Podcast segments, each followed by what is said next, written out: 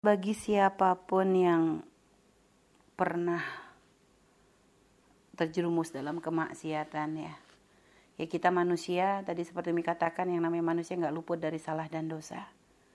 Akan tetapi kita pun punya Allah yang membukakan pintu taubat. Umi ada satu tulisannya tentang masalah eh, ketika kita terpeleset ya.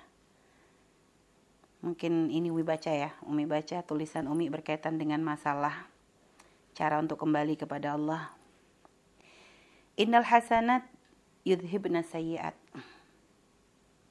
Sesungguhnya kebaikan itu mampu menghapuskan keburukan.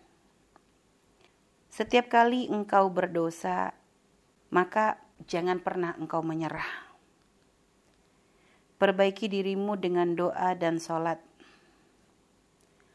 Mohon ampunlah dengan jemari yang pernah kau gunakan untuk bermaksiat. Bacalah Al-Qur'an dengan mata yang sama yang kau gunakan untuk melihat keharaman. Rintihan orang-orang yang bertaubat bagi Allah seperti munajatnya orang-orang yang taat.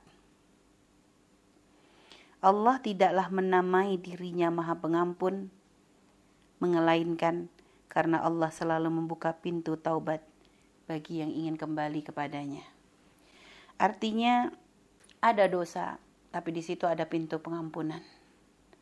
Dan paling bagusnya orang yang berdosa adalah ketika dia sadar dirinya adalah pendosa, lalu dia bertaubat dengan taubat yang sesungguhnya. Mungkinkah bisa berkumpul bersama Sayyidah Fatimah? Jika Allah saja bisa mengampuni siapapun yang berdosa, asalkan kita bisa bersungguh-sungguh kembali kepadanya, maka sangat mungkin untuk siapapun bisa berkumpul bersama Sayyidah Fatimah. Artinya, yang bisa berkumpul dengan beliau adalah orang-orang yang rindu dengan beliau, orang-orang yang selalu berada di jalan beliau, wanita-wanita yang punya rasa malu, wanita-wanita yang selalu berupaya untuk menjadikan dirinya menjadi orang-orang mulia yang diridhai oleh Allah Subhanahu Wa Taala. Di zaman Nabi ada seorang wanita pezina yang dia akhirnya wafat dalam keadaan dirajam.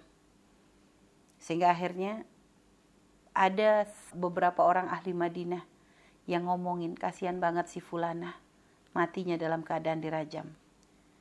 Nabi mendengar perkataan tersebut marah. Beliau katakan, sungguh seandainya dikumpulkan amalan ahli Madinah, maka taubatnya orang tadi ini pahalanya tuh lebih gede lagi. Artinya jangan pernah meremehkan pertaubatan siapapun. Dan jangan pernah meremehkan, jangan pernah kita merendahkan orang yang masih terjerumus di dalam dosa.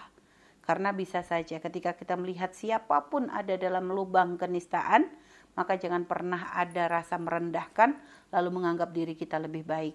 Karena sesungguhnya tanda hidayah dicabut dari seorang hamba ketika dia begitu mudahnya merendahkan hamba-hamba Allah yang lain dan lalu menganggap dirinya lebih mulia. Maka ketika kita melihat orang lain berada dalam kubang kemaksiatan, kita katakan semoga Allah memberikan kepadanya hidayah. Dan mungkin saja Allah memberikan hidayah kepadanya sehingga dia menjadi lebih mulia dari kita. Dan jika itu adalah kesalahan kita, kita yang berdosa, kita yang melakukan terjerumus dalam kemaksiatan dan kehinaan, maka jangan pernah berputus asa dari rahmat Allah Subhanahu Wa Taala. Yakini bahwa pintu taubat Allah terbuka bagi siapapun yang ingin mengetuknya dan masuk di dalamnya. Dan insya Allah kerinduan kita untuk bertaubat, semangat kita untuk benar-benar berubah menjadi lebih baik, semoga itu bisa menjadi sebab kita dikumpulkan bersama orang-orang mulia. Termasuk di dalamnya tentunya adalah Sayyidah Fatimah Zahra. Wallahu a'lam bishawab.